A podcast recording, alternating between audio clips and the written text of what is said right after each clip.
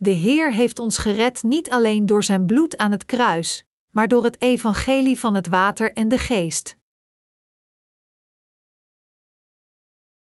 Galaten 6, 11, 18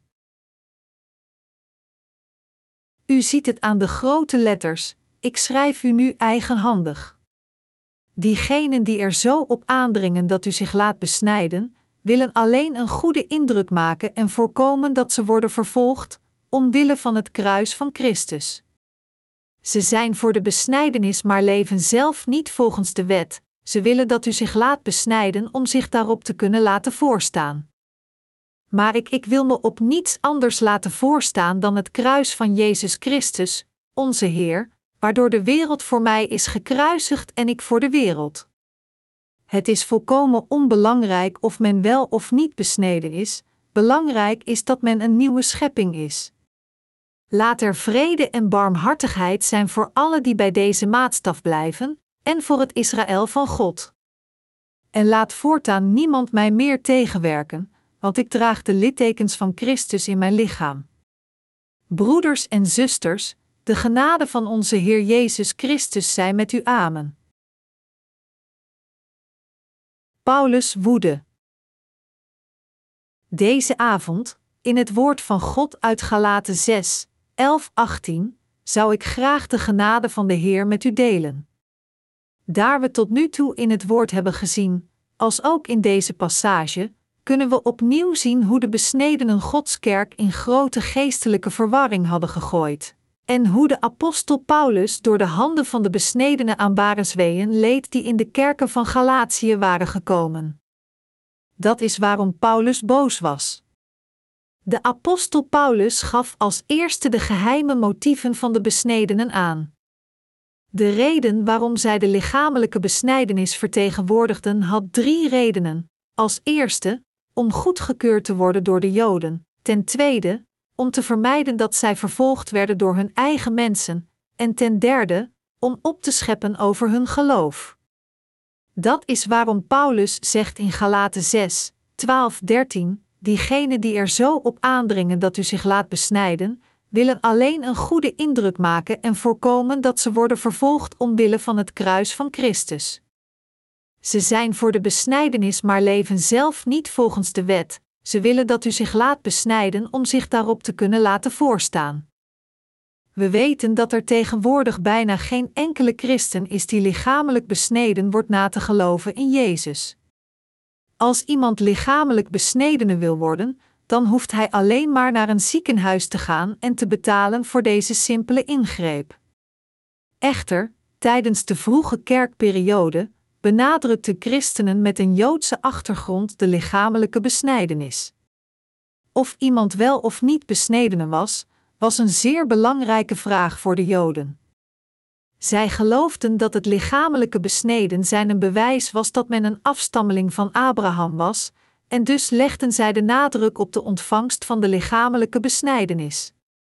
Dit betekent dat het negeren van de lichamelijke besnijdenis zeker een manier was om vreed gekweld te worden door de Joden. Dat is waarom de apostel Paulus zei dat de besnedenen probeerden de vervolging te vermijden door de lichamelijke besnijdenis te ontvangen. In de tijd van de vroege kerk was het evangelie waar de apostel Paulus in geloofde en predikte het evangelie van het water en de geest.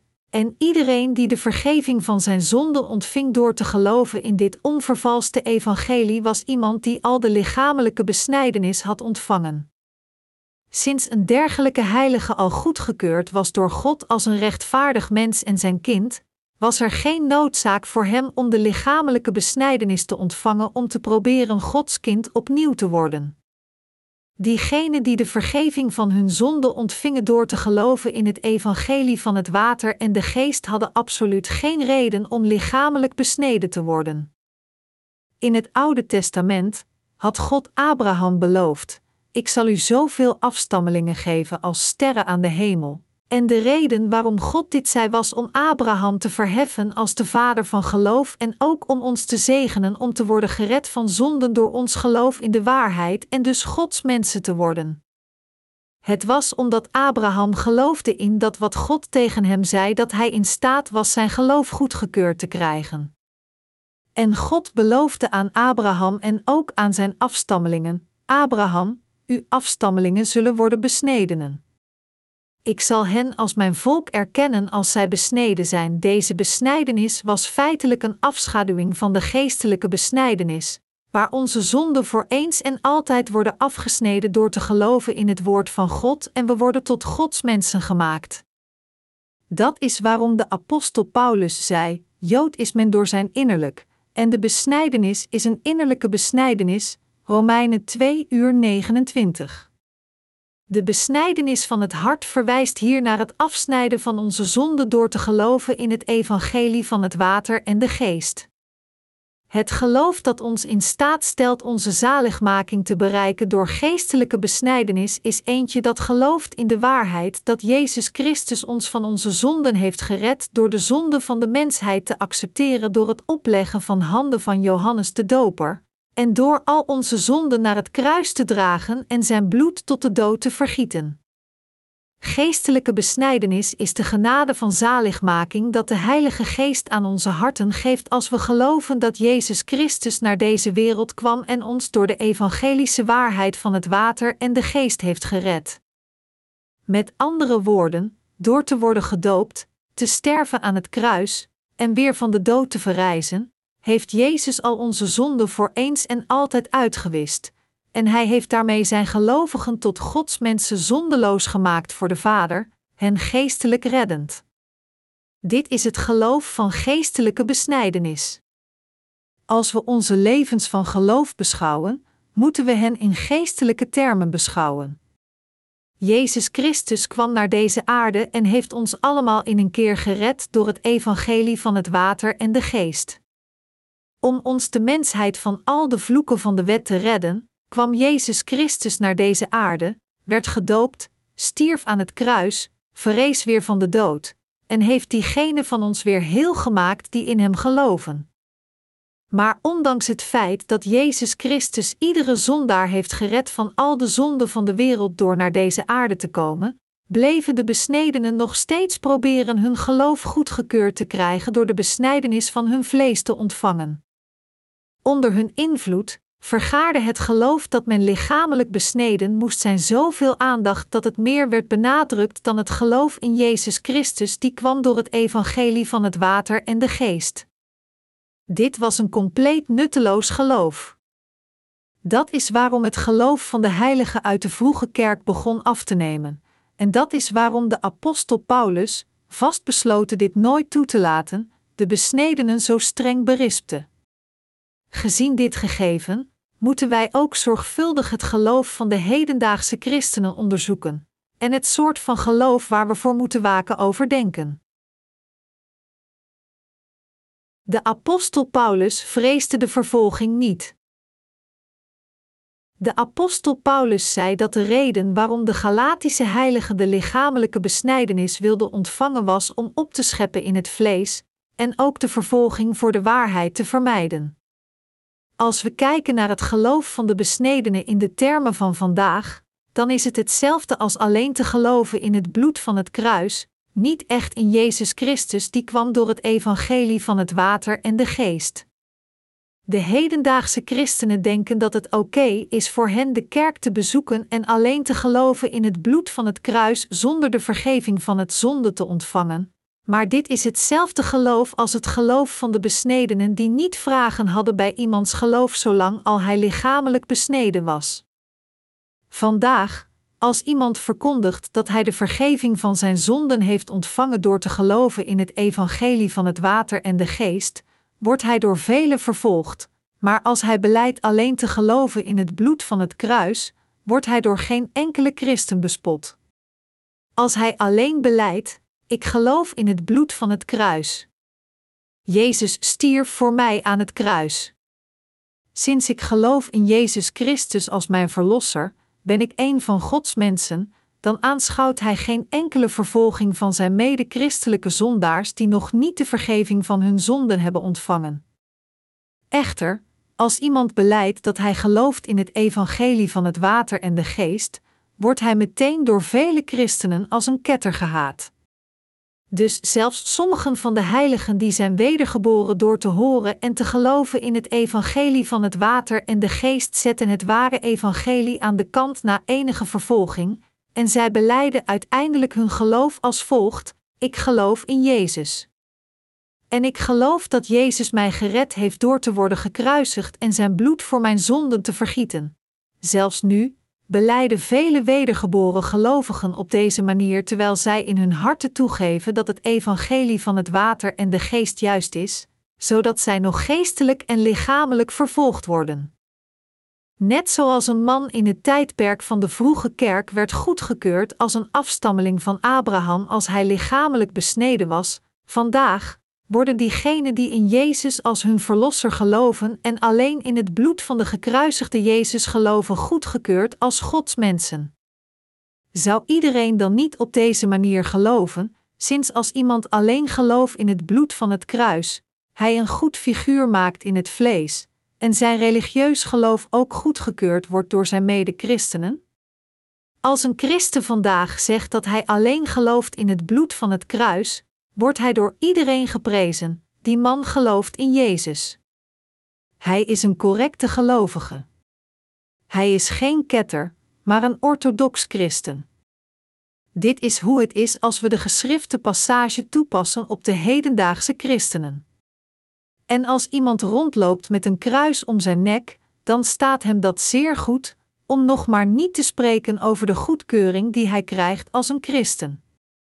Tegenwoordig, wordt niemand meer vervolgd als hij alleen gelooft in het bloed van het kruis en een wettisch leven van geloof leeft. Echter, als een christen gelooft dat hij compleet zondeloos is geworden door te geloven in het evangelie van het water en de geest, dan zal hij zeker de vervolging aanschouwen. Dat is omdat zijn geloof verschilt van het religieuze geloof dat nu overheerst in het hedendaagse christendom. Maar het zijn niemand anders dan wij, die de vergeving van zonden hebben ontvangen door te geloven in het evangelie van het water en de geest. Dit zijn de ware mensen van God, de rechtvaardigen die echt vergeven zijn van al hun zonden. We zeggen tegen de mensen dat zij ook moeten geloven in het evangelie van het water en de geest. In de Bijbel verwijst water naar het doopsel dat Jezus ontving van Johannes de Doper in de rivier de Jordaan. Daarom, verkondigt het evangelie van het water en de geest de volgende waarheid. Jezus, de Zoon van God, heeft ons gered door naar deze aarde te komen te incarneren in het vlees, gedoopt te worden door Johannes de Doper, te sterven aan het kruis in onze plaats voor onze zonden, en weer van de dood te verrijzen.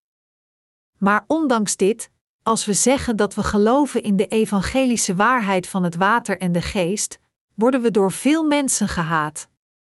Als iemand zegt dat hij gered is door alleen het bloed aan het kruis, wordt zijn geloof door velen goedgekeurd. Zelfs tegen dergelijke verkeerd gelovigen zeggen mensen: iedereen is vrij te geloven in welke religie dan ook.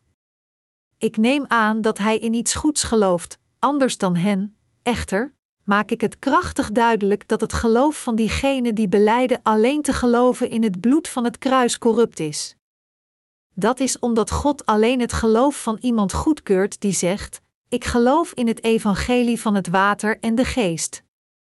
Net zoals de vroege kerk door heel veel problemen ging vanwege de vele besnedenen, ook in dit tijdperk, zijn de ogen van de mensen van geloof vertroebeld vanwege diegenen die alleen geloven in het bloed van het kruis en beweren hun zonde weg te wassen door hun eigen gebeden van berouw.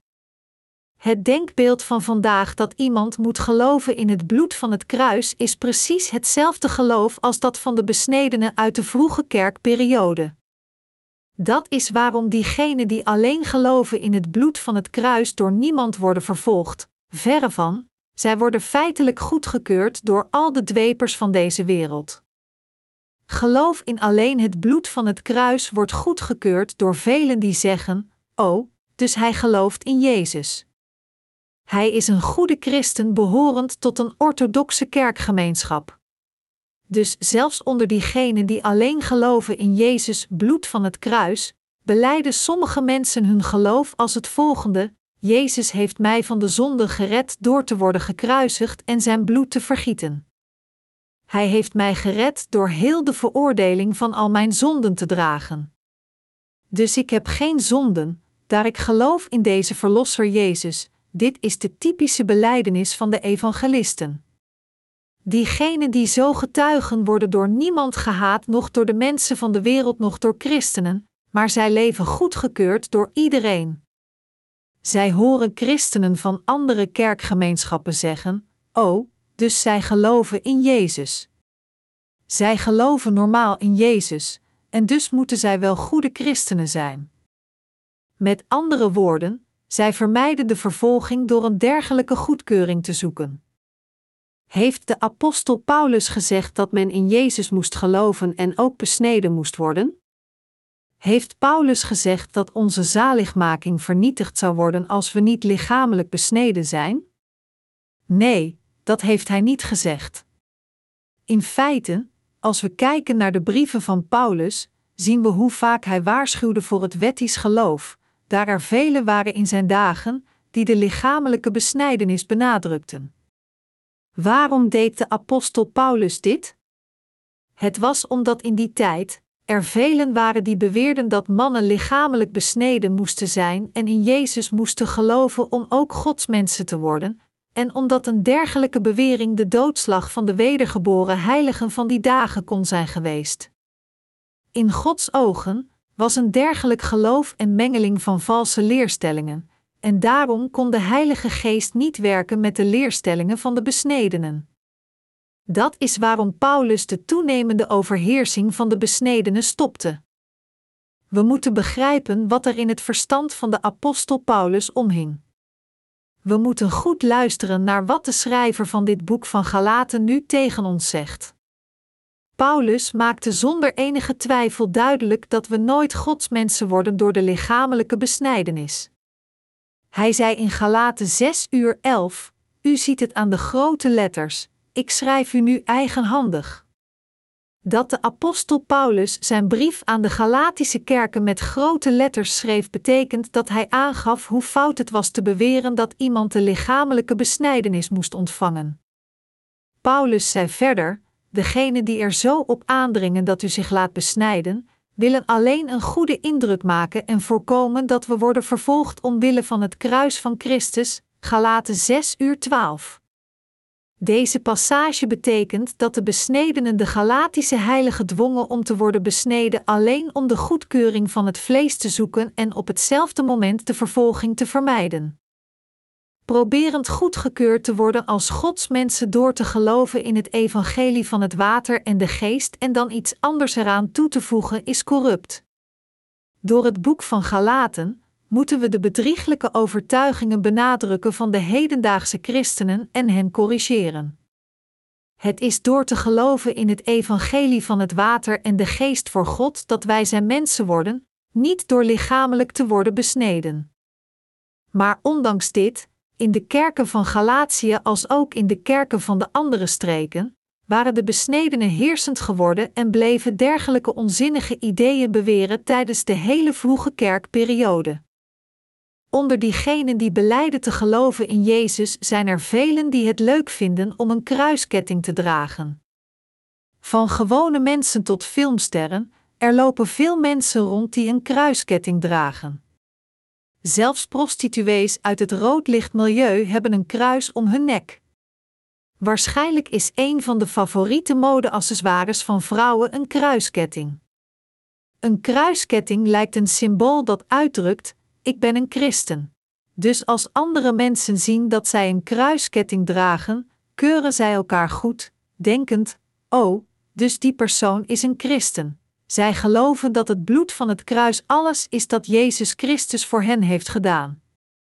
Echter, wij de wedergeborenen moeten oppassen voor het geloof van diegenen die beweren de vergeving van hun zonden te hebben ontvangen door alleen te geloven in het bloed van het kruis zoals de apostel Paulus schreef, en voorkomen dat we worden vervolgd omwille van het kruis van Christus, Galaten 6 uur 12. Sommige mensen begrepen dit zo dat Paulus sprak over alleen het bloed van het kruis. Wat was het geloof van de apostel Paulus? Zijn geloof was niets anders dan dit: maar ik, wil me op niets anders laten voorstaan dan het kruis van Jezus Christus, onze Heer, waardoor de wereld voor mij is gekruisigd en ik voor de wereld. Galaten 6 uur 14. Wat betekent het toen de apostel Paulus zei dat hij is gekruisigd voor de wereld? Paulus zei: waardoor de wereld voor mij is gekruisigd. Dat de wereld werd gekruisigd voor Paulus betekent dat Paulus zelf ook was gekruisigd, want Jezus Christus had al de zonde van de wereld op zich genomen door zijn doopsel. Niets anders dan dit is het geloof van Paulus. Net als Paulus is ieder van ons die gelooft in het evangelie van het water en de geest gekruisigd met Jezus Christus. Had Jezus niet al onze overtredingen overgenomen door het doopsel van Johannes de Doper te ontvangen, dan zou het vandaag oké voor ons zijn alleen te geloven in het bloed van het kruis. Echter, Jezus nam in feite onze zonden op zich toen hij werd gedoopt door Johannes de Doper en toen werd gekruisigd. Daarom, diegenen die geloven in deze waarheid zijn ook gekruisigd met Christus. Met andere woorden, de wereld is voor ons gekruisigd, en wij zijn ook gekruisigd voor deze wereld en gestorven met Christus. In Jezus Christus, deze wereld is al gestorven, en wij hebben de veroordeling van zonden gedragen. Net zo heeft de apostel Paulus zijn zonde aan Jezus doorgegeven door te geloven in zijn doopsel, en dat is hoe hij werd gekruisigd met Jezus.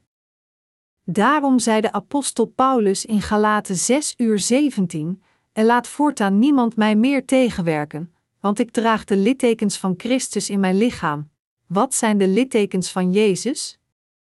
Zij verwijzen naar het feit dat de apostel Paulus gestorven was met Jezus Christus en met hem was verrezen. Dat is waarom de apostel Paulus altijd Gods woord getuigde binnen het evangelie van het water en de geest.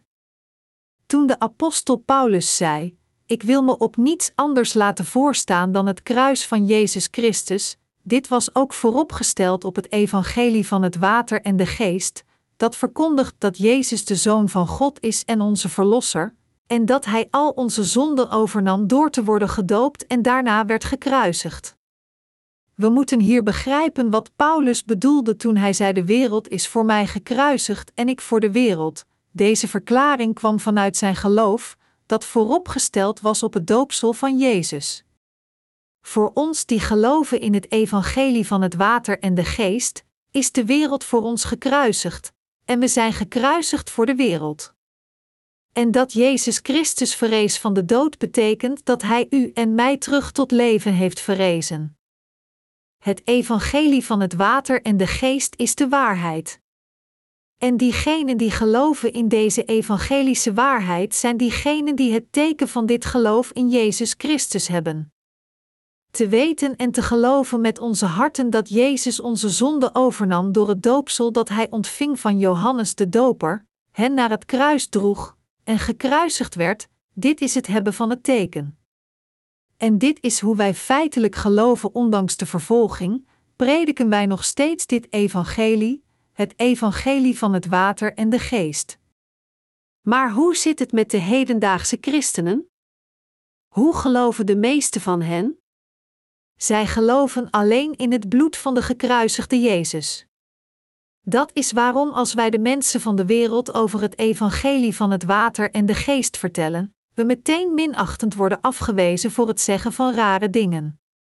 In tegenstelling, als zij anderen horen zeggen dat zij gered zijn door alleen te geloven in het bloed van de gekruisigde Jezus, luisteren zij zonder enig voorbehoud.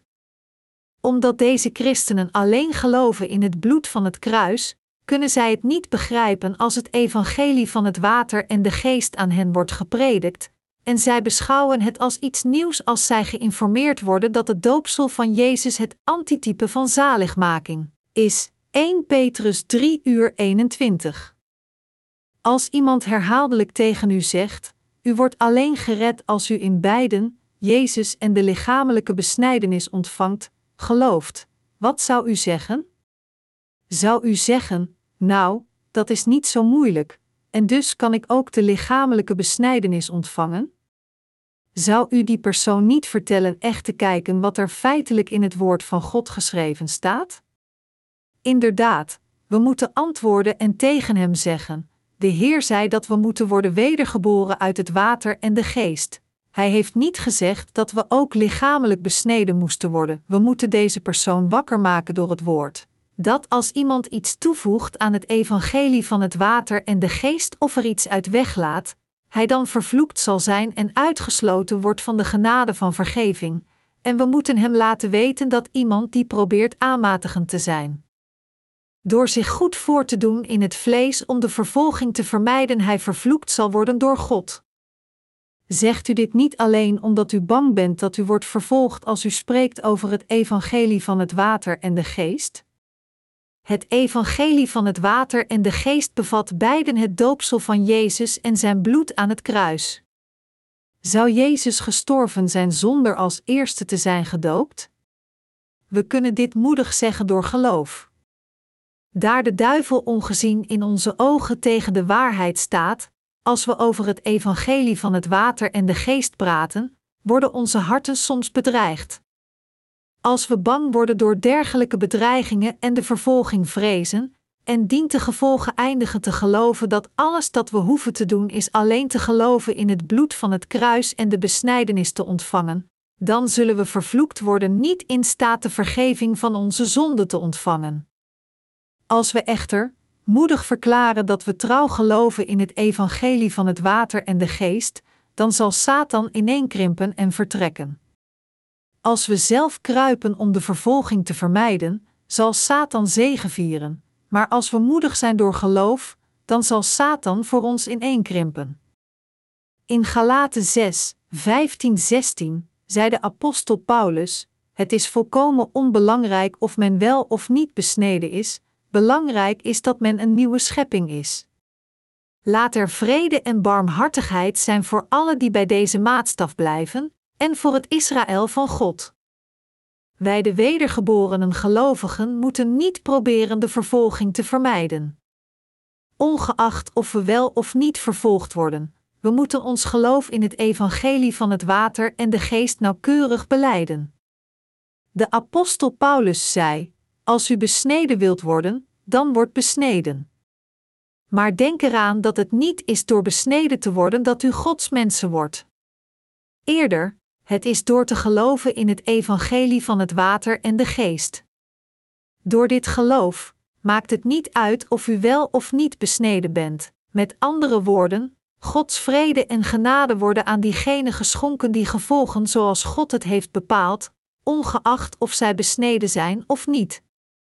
Inderdaad, diegenen die de zaligmaking accepteren die Jezus Christus ons gegeven heeft, zijn gered en ontvangen de vrede en genade van God in hun harten.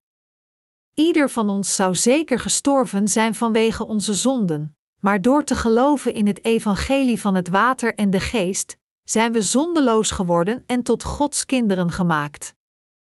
Paulus zei verder in Galaten 6 uur 17: En laat voortaan niemand mij meer tegenwerken, want ik draag de littekens van Christus in mijn lichaam. Zelfs toen de apostel Paulus werd vervolgd, bleef hij getuigen over de waarheid van het evangelie van het water en de geest.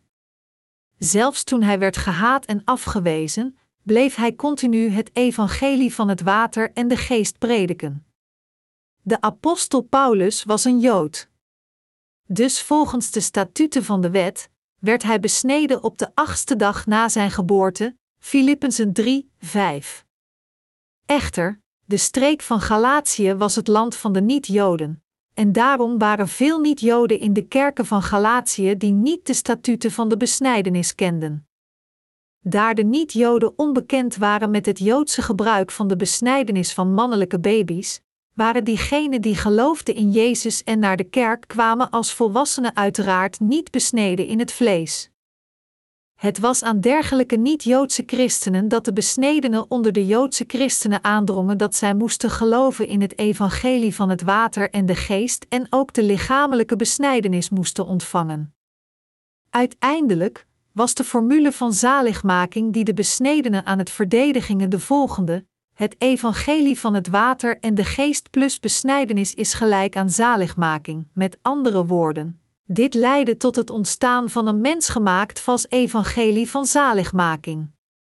Dat is waarom de apostel Paulus de besnedenen zeer hard berispte, door tegen hen te zeggen: U moet nooit aandringen op de noodzaak van de lichamelijke besnijdenis.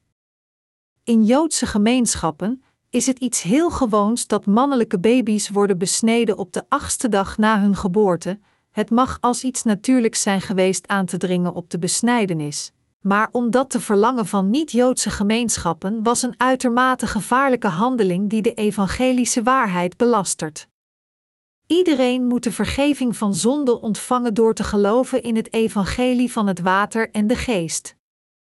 Echter, als men aandringt op een extra vereiste van besnijdenis van de niet-Joden om te worden gered, dan verandert de besnijdenis op zichzelf in een ander bestanddeel van zaligmaking voor hen.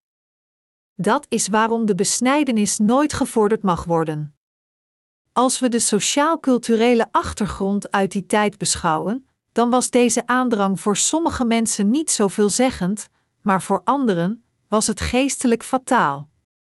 In Korea leren de katholieke kerk en de Anglikaanse kerk dat het oké is voorouderlijke rituelen uit te voeren.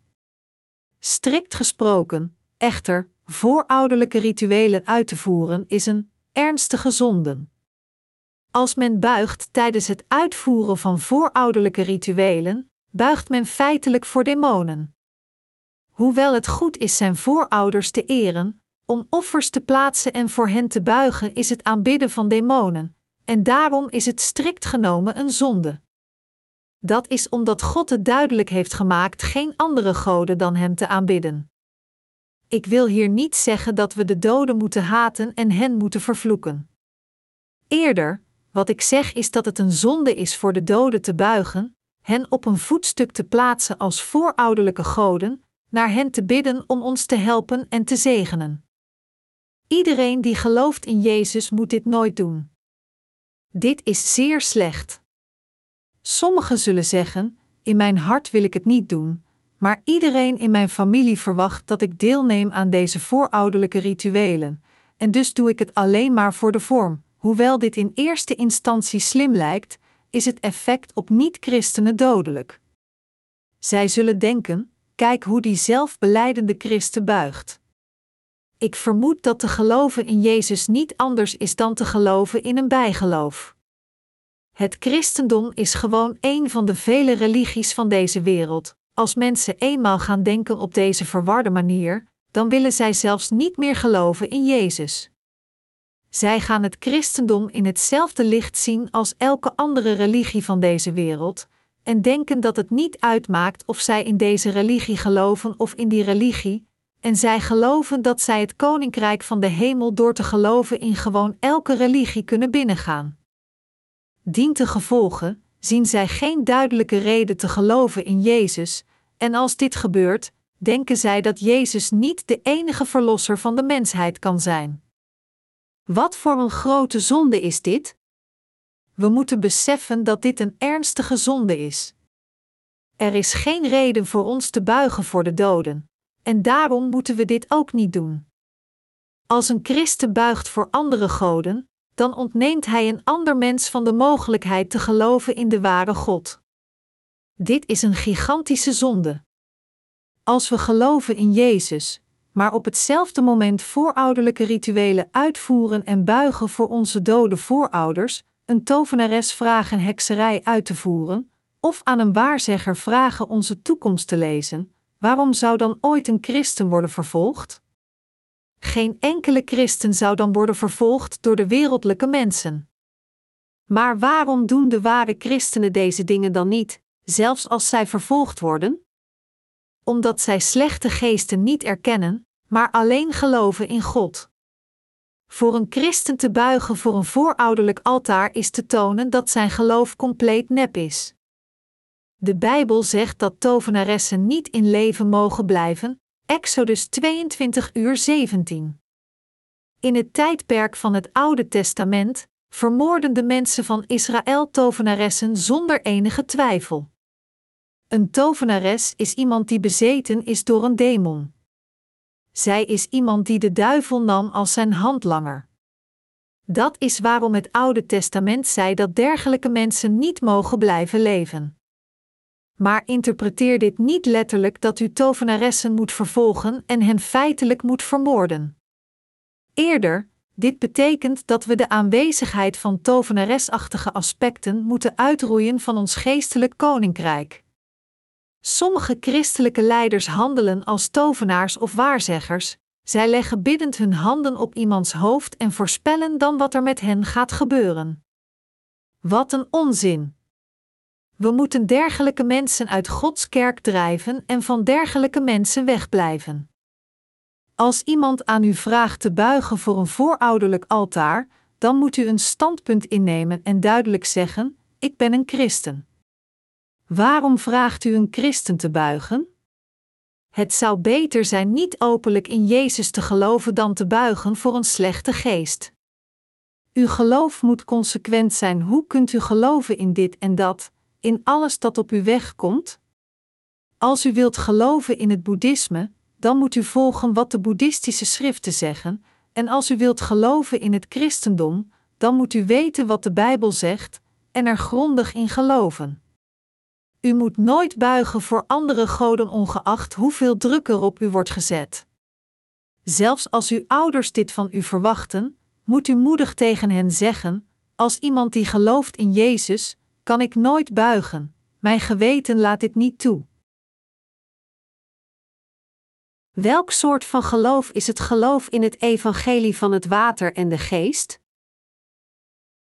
Mijn medegelovigen, het is verkeerd van de gelovigen in het evangelie van het water en de geest alleen het bloed van het kruis te vertegenwoordigen en te beweren de zaligmaking gevonden te hebben in alleen het bloed van het kruis. Als iemand van hen zegt dat hij de vergeving van zonden heeft ontvangen door alleen te geloven in het bloed van het kruis, dan zegt hij dit om de vervolging van de mensen te voorkomen. Wat betekent het als we beleiden dat Jezus ons alleen heeft gered door te worden gekruisigd en zijn bloed te vergieten? Dan zou er geen noodzaak zijn voor het doopsel van Jezus voor onze zaligmaking.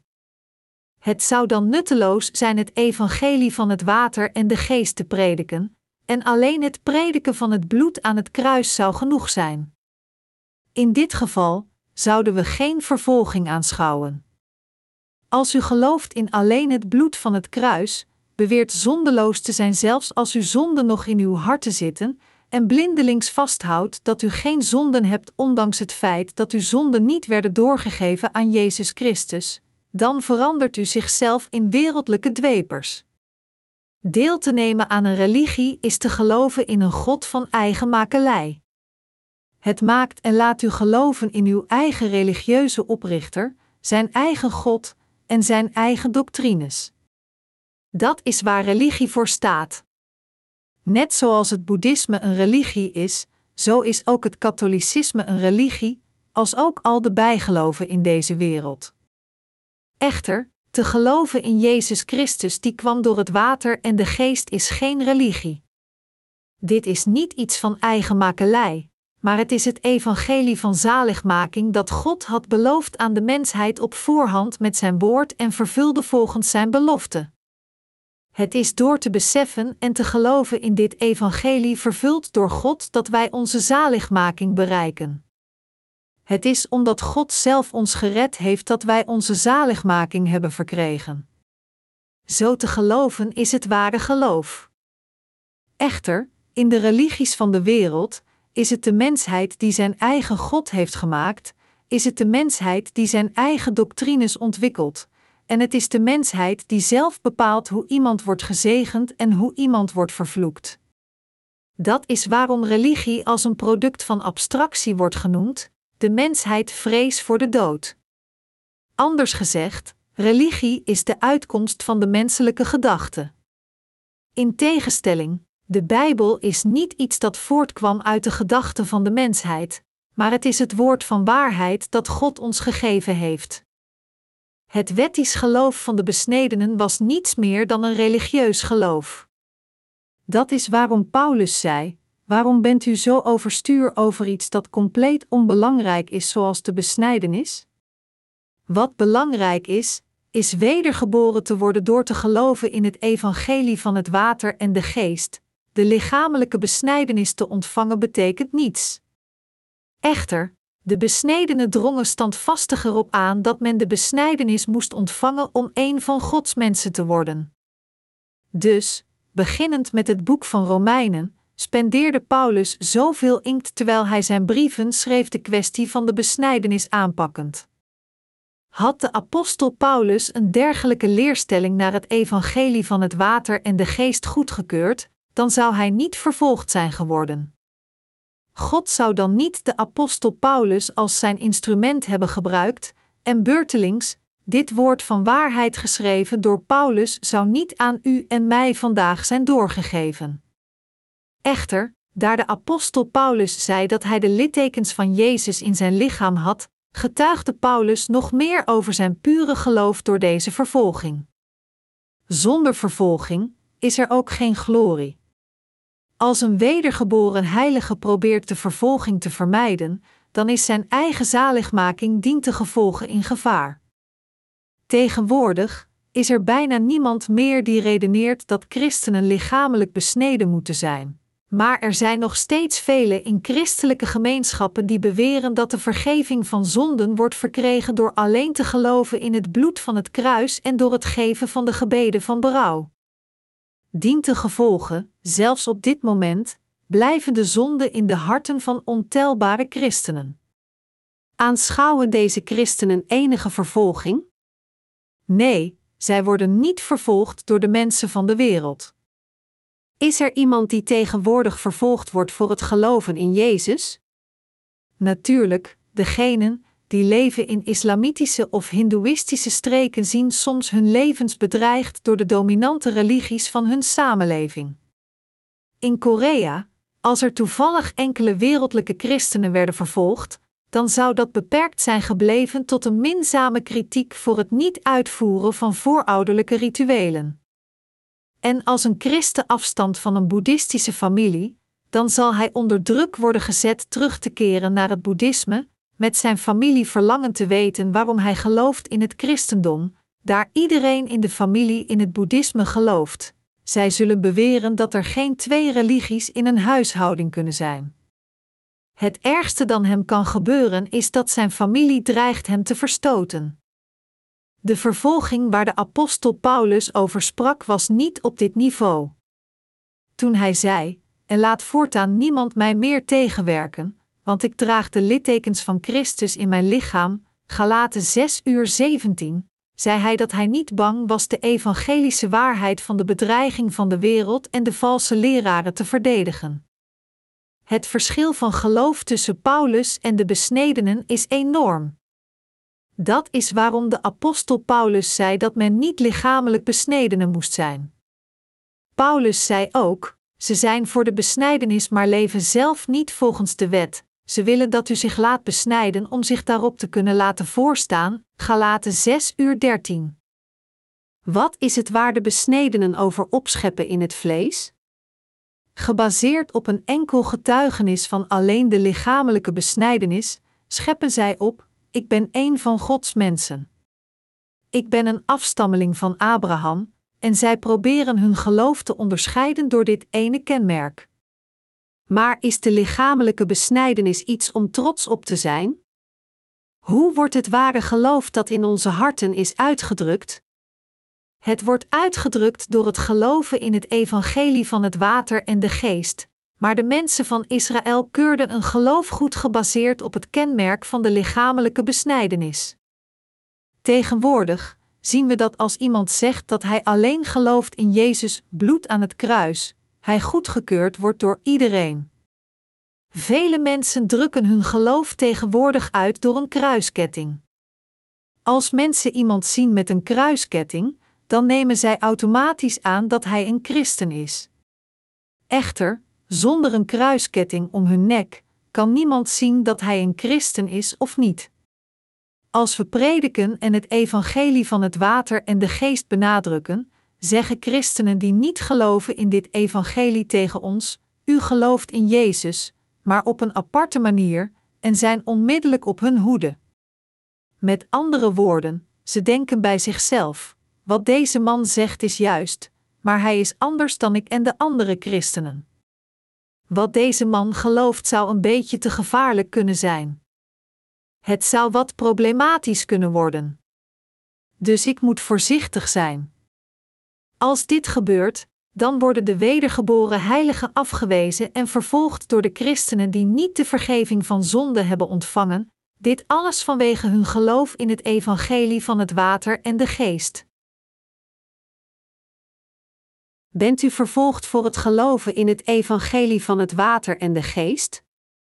Ik geloof in Jezus. Ik geloof in de gekruisigde Jezus. Hij heeft mij gered door zijn bloed te vergieten. Bent u ooit vervolgd om zo te geloven? Als u zo gelooft, wordt u niet vervolgd. Integendeel, u wordt goedgekeurd door velen.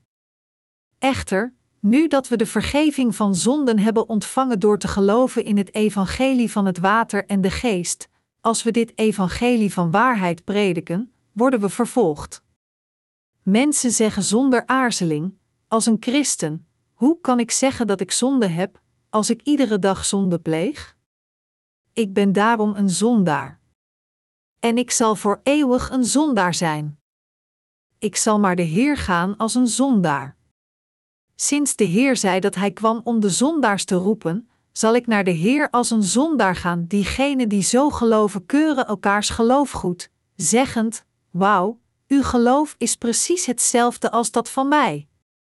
Echter, als iemand niet zo gelooft, maar zijn geloof plaatst in het evangelie van het water en de geest en zegt: Toen Jezus naar deze aarde kwam en gedoopt werd door Johannes de Doper, werden al de zonden van deze wereld en al mijn zonden doorgegeven aan Jezus. Toen Jezus gekruisigd werd tot de dood deze zonde van de wereld dragend, stierf ik daar ook. En toen Jezus weer van de dood verrees, werd ik ook opgewekt, dan keren de mensen hem de rug toe en vervolgen hem. Met andere woorden, als we zeggen dat we bevrijd zijn van al onze zonden door te geloven in Jezus als onze Verlosser die gekomen is door het water en de geest om ons te redden, zijn de mensen op hun hoede, bij zichzelf denkend: hoewel deze mens in Jezus gelooft, gelooft hij wel vreemd. Ik kan de ketterij tot hier ruiken, is dit niet het geval, mijn medegelovigen? Dit gebeurt inderdaad. Dus, het zijn wij die geloven in het evangelie van het water en de geest die vervolgd worden door diegenen die niet zoals ons geloven. Maar dit maakt niet uit. Zoals u goed weet, door met onze harten te geloven in het evangelie van het water en de geest, zijn al onze zonden verdwenen. Omdat de Heer reeds al onze zonden heeft uitgewist, kunnen we door God worden goedgekeurd door te geloven in het evangelie van het water en de geest. Anders gezegd, sinds Jezus al onze zonden heeft uitgewist, hebben we geen andere keus dan te geloven. Dus, het is door het evangelie van het water en de geest dat we de vergeving van zonde ontvangen. Het evangelie van het water en de geest is de waarheid van zaligmaking die God ons gegeven heeft. Maar diegenen die nu alleen Jezus bloed aan het kruis prediken, zijn ontoereikend in hun geloof. Hun harten blijven daarom zondig. Hoe gaan we om met de zonden die we plegen na te geloven in het evangelie van het water en de geest? Diegenen die zijn wedergeboren door te geloven in het ware evangelie beleiden deze zonde aan God en bevestigen dat Jezus ook al deze zonden heeft uitgewist met het evangelie van het water en de geest. En dan komen zij weer opnieuw voor God met een goed geweten. In tegenstelling, als diegenen die niet zijn wedergeboren een zonde plegen, proberen zij te vergeefs hun zonde weg te wassen door hun eigen gebeden van berouw, en daarom blijven de zonden voortdurend in hun geweten. Daar iemands geweten niet misleid kan worden, tenzij hij vasthoudt aan het bewijs dat zijn zonden werden doorgegeven aan Jezus Christus op het moment toen hij werd gedoopt door Johannes de Doper, kan hij nooit beleiden zondeloos te zijn met een goed geweten. Dus, voor iemand die niet gelooft in het evangelie van het water en de geest, geeft zijn eigen geweten aan dat er zonden in zijn hart zijn. Niemand kan ooit zijn eigen geweten misleiden. Voor iedereen, Het is omdat mensen niet geloven in het God gegeven evangelie van het water en de geest dat zij zondaars blijven. Het is door tegen deze liefde die God ons gegeven heeft te staan dat zij als vreselijke zondaars in de hel worden gegooid. Diegenen die geloven in het evangelie van het water en de geest worden bevrijd van hun zonde en rechtvaardig gemaakt om de hemel binnen te gaan, want hun zonden blijven intact in hun harten. Tegenwoordig is alleen te geloven in het bloed van het kruis en gebeden van berouw prediken samen met het bloed van het kruis leiden anderen erna hun valsheid ook te accepteren. De veroordeling die in hun geweten is, wordt compleet doorgegeven aan diegenen die hen horen. Als zodanig, als we spreken over het evangelie van God, dan moeten we op de volgende manier prediken: niemand van ons kan het vermijden te sterven voor onze zonden en in de hel te worden gegooid. Wij zijn alle zondaars vanaf het moment dat we geboren worden.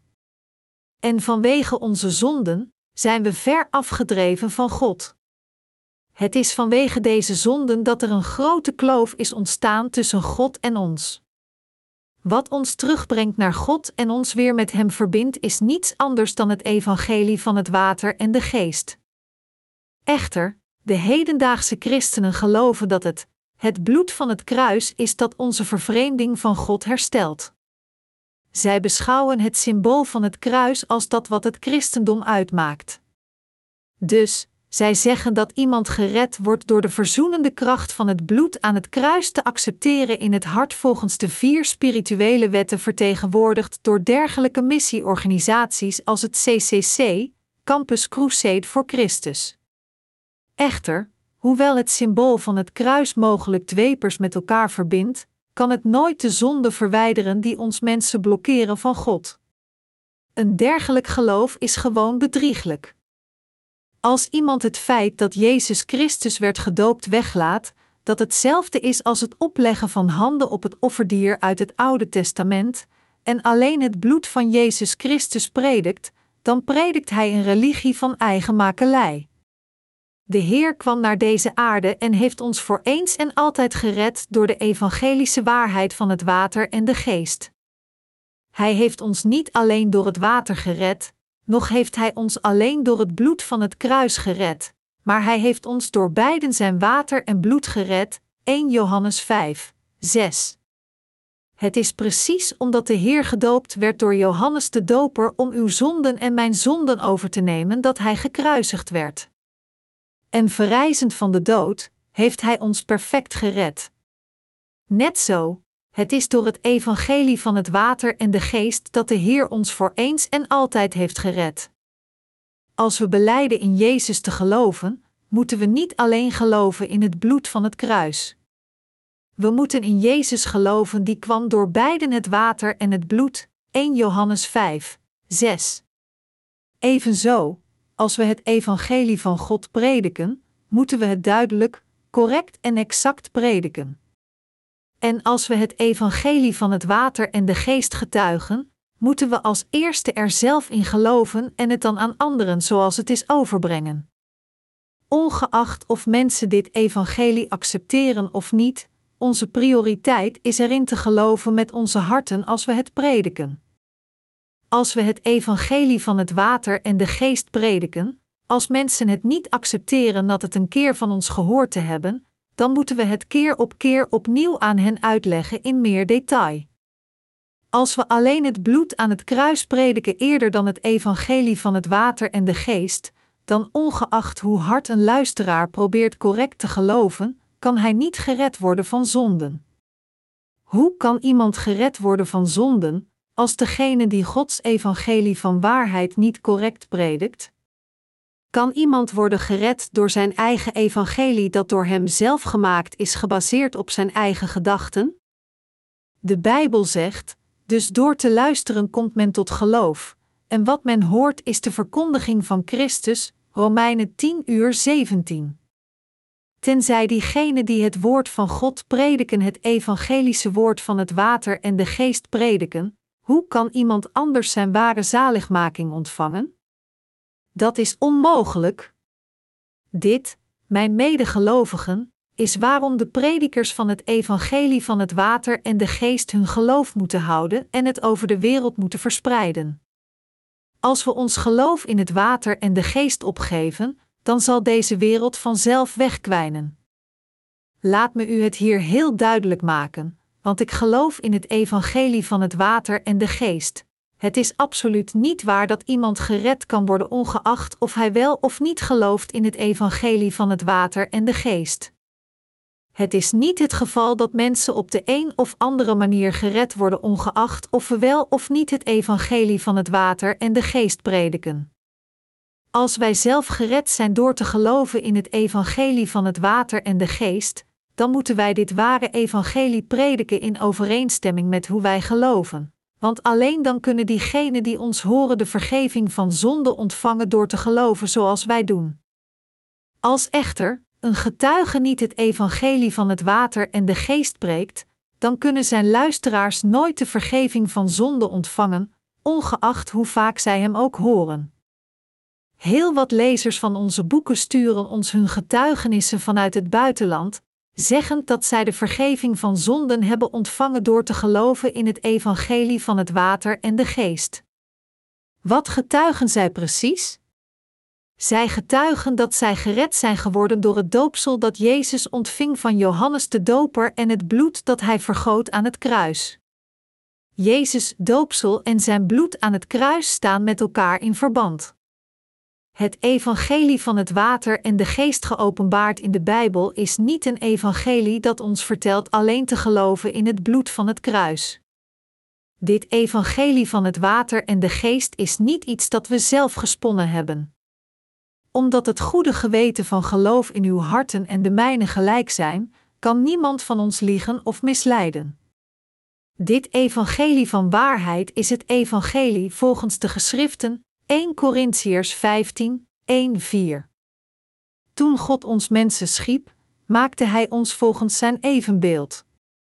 Dit is hoe Hij ons maakte, niet alleen onze uiterlijke verschijning, maar ook onze innerlijke wezens. Aan onze innerlijke wezens gaf God ons het geweten, en een eigenschap van dit geweten komt van Gods gerechtigheid. Dus kunnen we nooit ons eigen geweten misleiden. Of u gelooft in het evangelie van het water en de geest of niet, is een aangelegenheid van uw geweten. Het is als onze gewetens de evangelische waarheid van het water en de geest kennen dat zij bevrijd worden van hun zonden. Toen de Heer werd gedoopt, nam Hij de zonden van onze gewetens over.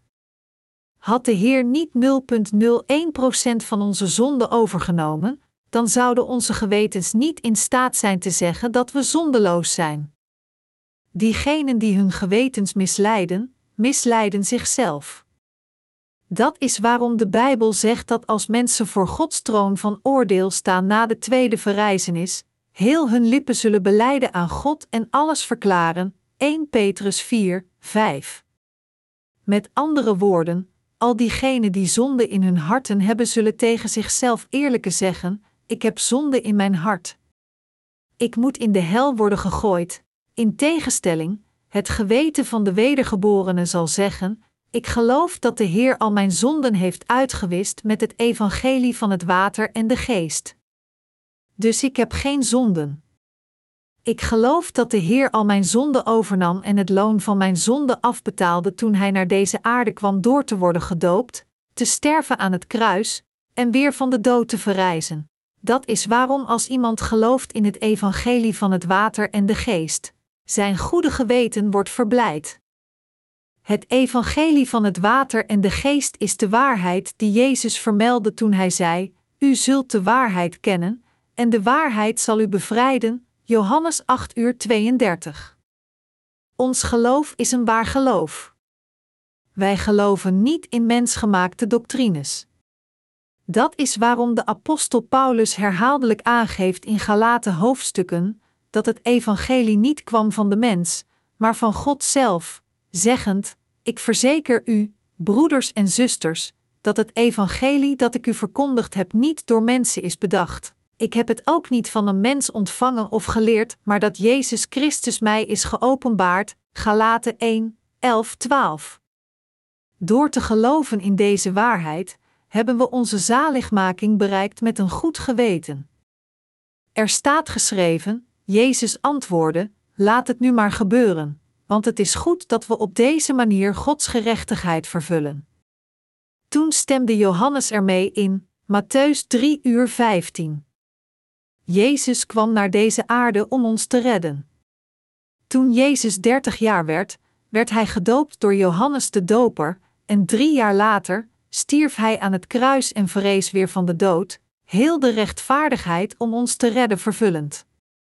Met andere woorden, God deed wat juist was voor ons. Hij stuurde zijn zoon naar deze aarde, en door te zorgen dat zijn zoon het doopsel ontving, gaf God al uw zonden en de mijne door aan zijn zoon. Werden de zonden van de mensen niet doorgegeven aan Jezus toen hij werd gedoopt? Natuurlijk werden ze dat.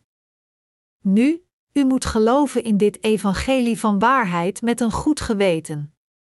Door uw eigen gewetens zijn we duidelijk zondig en we zullen allen naar de hel gaan. Echter, om al uw zonden en de mijne over te nemen, werd Jezus gedoopt door Johannes de Doper. Toen Jezus zijn doopsel ontving, werden onze zonden toen aan hen doorgegeven of niet? Zij werden doorgegeven. Het is omdat onze zonden werden doorgegeven aan Jezus dat Hij de zonde van de wereld naar het kruis droeg, gekruisigd werd en zijn bloed tot de dood vergoot. En weer in drie dagen van de dood verrees, is Hij onze eeuwige Verlosser geworden. Het evangelie van het water en de geest biedt niet het soort van zaligmaking dat niet erkend kan worden door onze eigen gewetens. Uw geweten en het mijne geven toe dat God ons door het evangelie van het water en de geest heeft gered. Hoe zit het dan?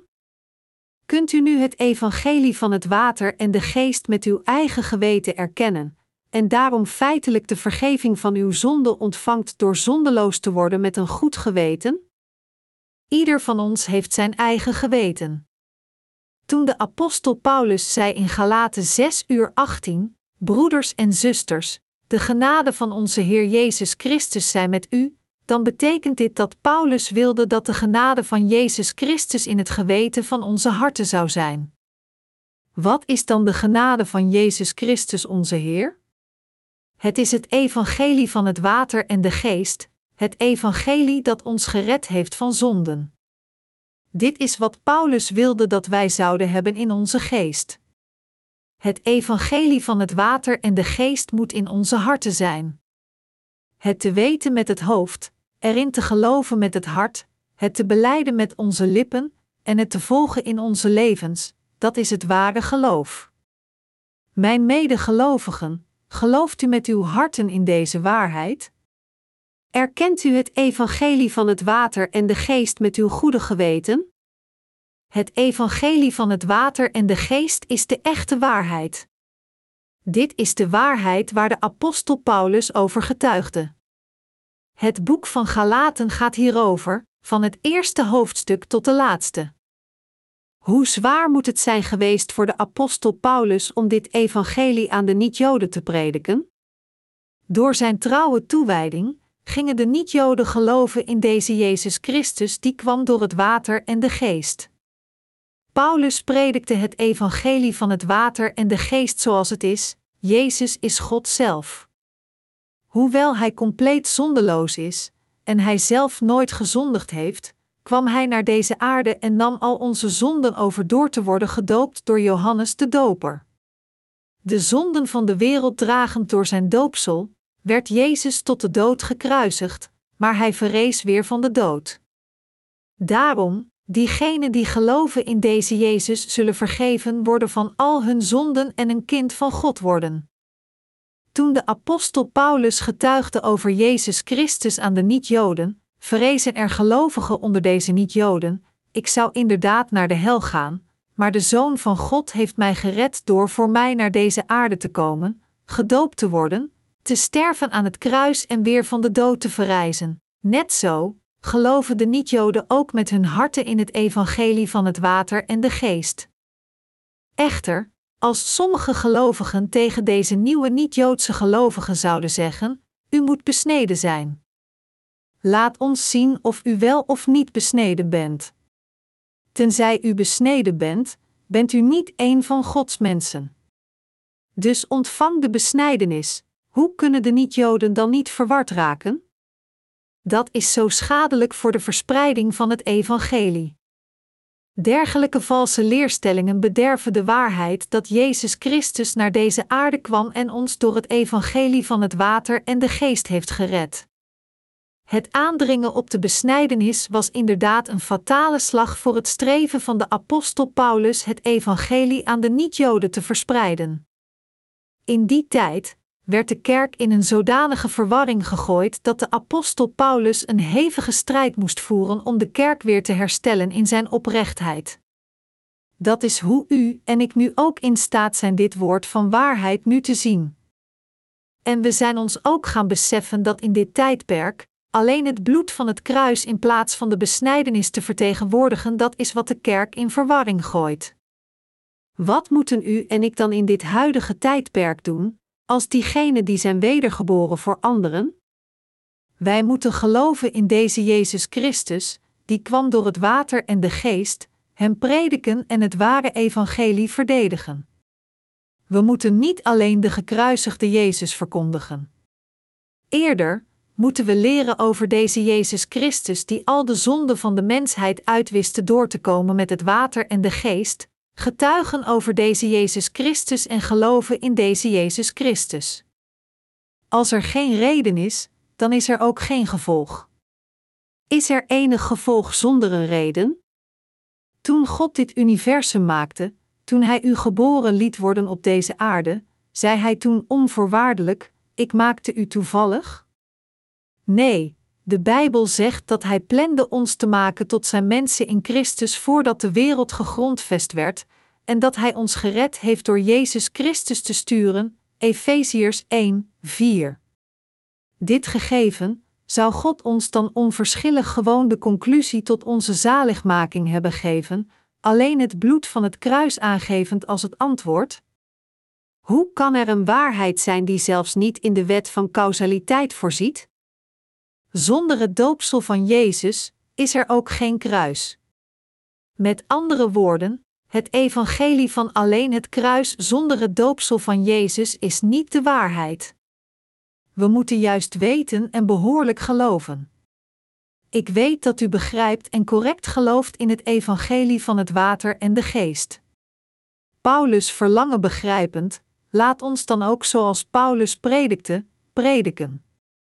Eerder dan verwaand te zijn, elkaar uit te dagen, elkaar te benijden of met elkaar ruzie te maken, vraag ik u trouw te geloven in dat wat de Heer u gegeven heeft met heel uw harten, het in zijn reinheid te prediken en er met heel uw hart dankbaar voor te zijn. Mag de Heer die gekomen is door het water en de geest u alle zegenen.